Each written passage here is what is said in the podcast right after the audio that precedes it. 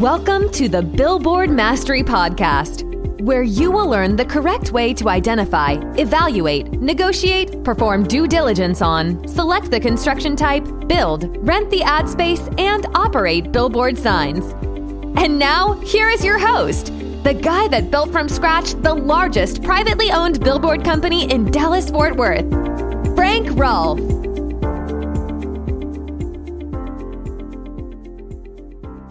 One big menu. That's what the billboard industry gives you. This is Frank Rolfe of the Outdoor Billboard Mastery Podcast Series. We're talking today about the types of billboards and what they cost. We're going to give you the full menu of what it costs to invest in the billboard sector based on the type of billboard that you're looking at buying or building. So let's start off at the lowest cost thing on the menu. Let's start with the dollar menu of the billboard industry.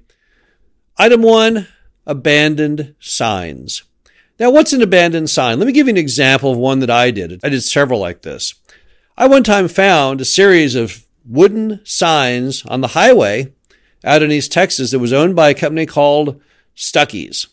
Now, Stuckey's, you may remember if you're a baby boomer, back in the 60s, was a very popular roadside restaurant.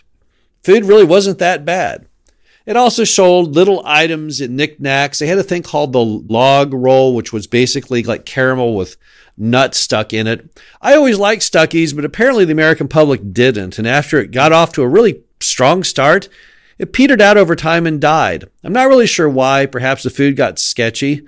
The units were kind of old and dirty. Locations didn't end up being that good. So it went out of business. But in this case, when it went out of business, the billboards were still sitting there. All the billboards that said Stuckey's ahead, exit number, they're just sitting there and abandoned.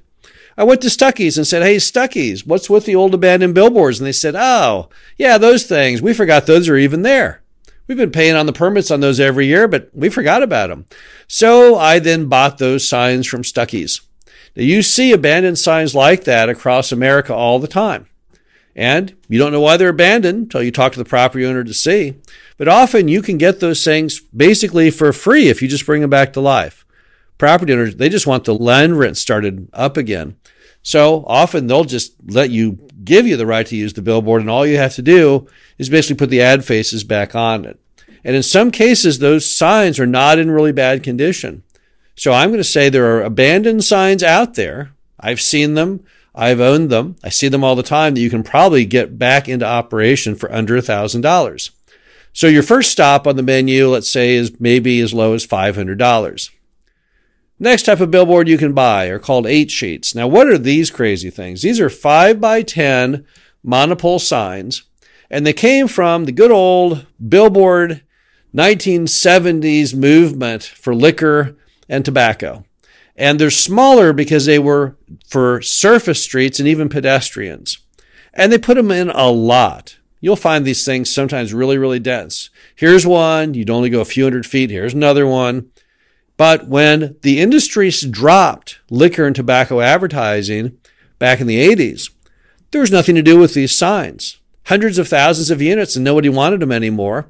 The billboard companies didn't know what to do. So what they do, they basically, in many cases, just abandon them.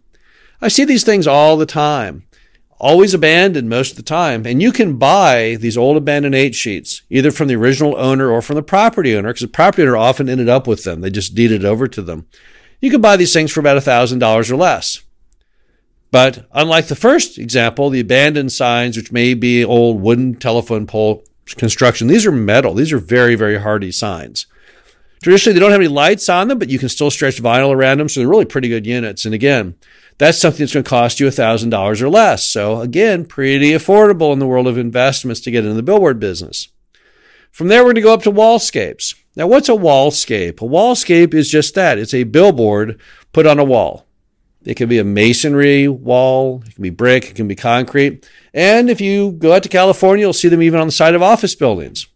So how does it work? Well, Bear in mind, a billboard just holds something up. So in this case, the wall stands up on its own. You just attach the sign to something that's already standing up as opposed to building something new.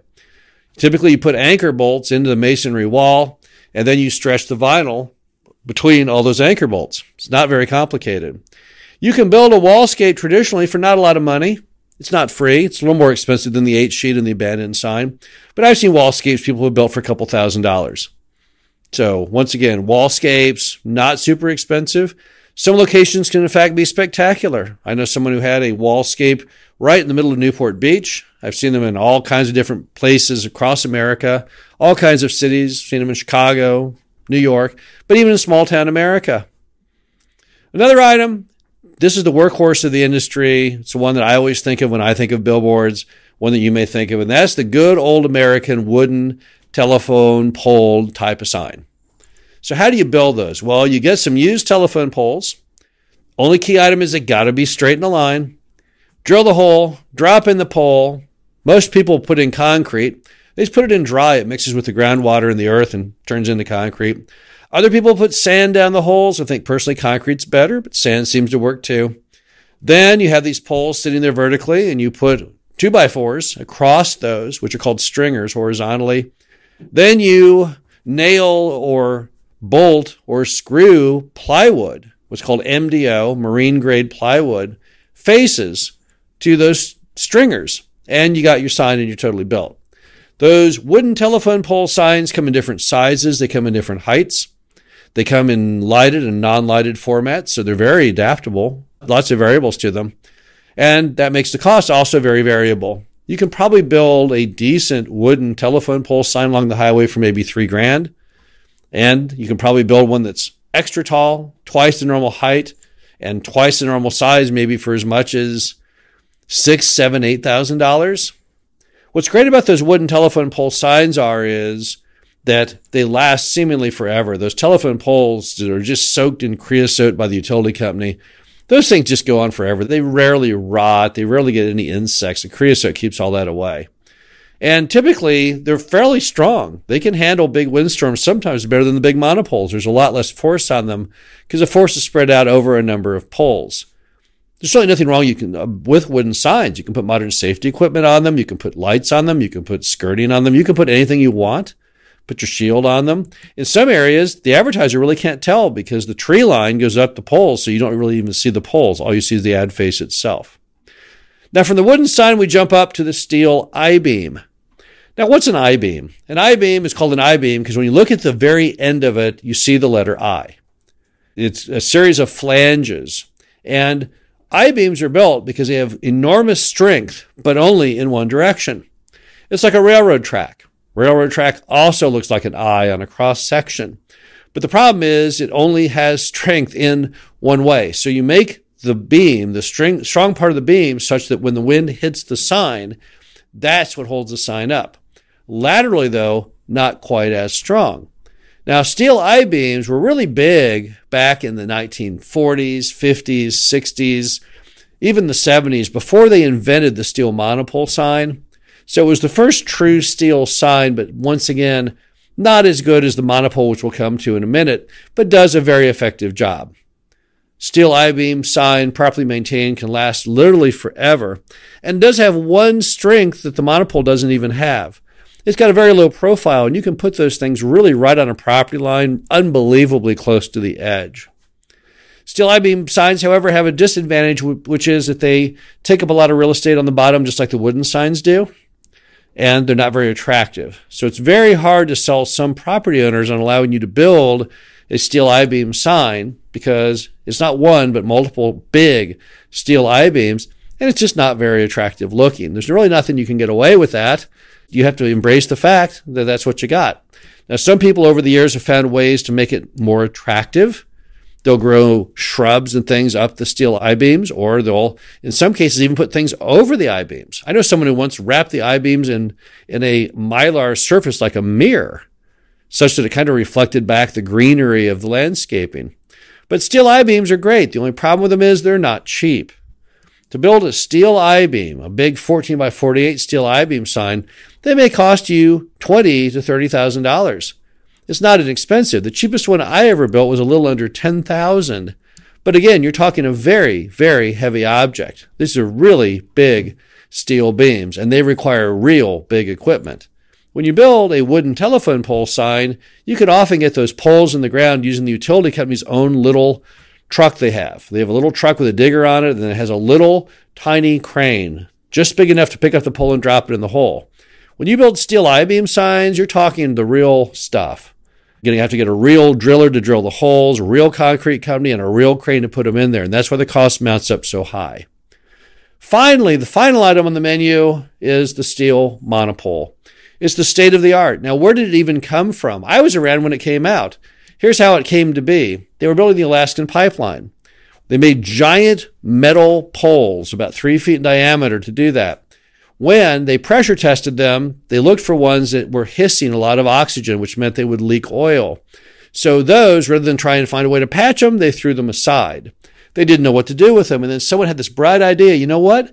I bet you could use those for a billboard sign. You could just drill a hole and put that in the ground and put in concrete. And now you'd have a real freestanding billboard. And you know what? It was a great idea and it caught on. And today, that is the Cadillac of the industry, the steel monopole. Now, the only problem with the steel monopole is it's expensive. Let me give you an idea how much it costs. Bear in mind a steel monopole sign is typically buried into the ground 10, 15 feet deep, all filled in with an entire concrete truck full of concrete. They weigh a lot, and all that force goes on that pole. So basically, there's a great amount of engineering and really big, thick metal and welding involved to build them.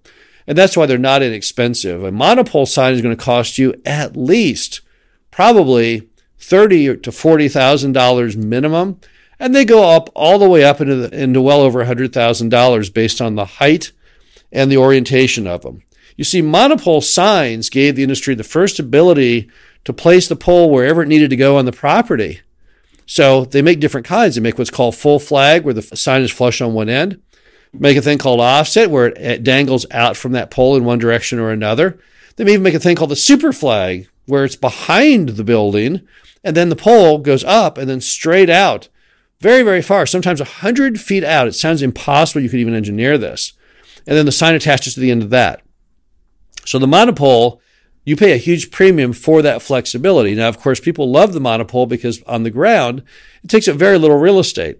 And you can paint it brown or green and it kind of blends in with everything. But again, it's a cost driven factor. So what's it all mean? It means you got a big range on this menu. You've got things that are under a thousand dollars that are in the hundreds of dollars, all the way to things up that might be a hundred thousand dollars. So it's a very, very adaptable menu. So what you're doing as a billboard owner and buyer, you're always trying to find what the least expensive structure is possible to be the matchmaker between the advertiser and the property because your whole goal is to deliver an ad message that's clear and easy for the viewer to see. And it doesn't much matter to you whether it's made of wood, metal, I-beam, monopole. Your job is to make that message possible at a budget that you can afford to make all your numbers work. And we're going to be going over that next week. So this is Frank Rolfe with the Outdoor Billboard Mastery Podcast Series. Glad you're here. Talk to you again soon.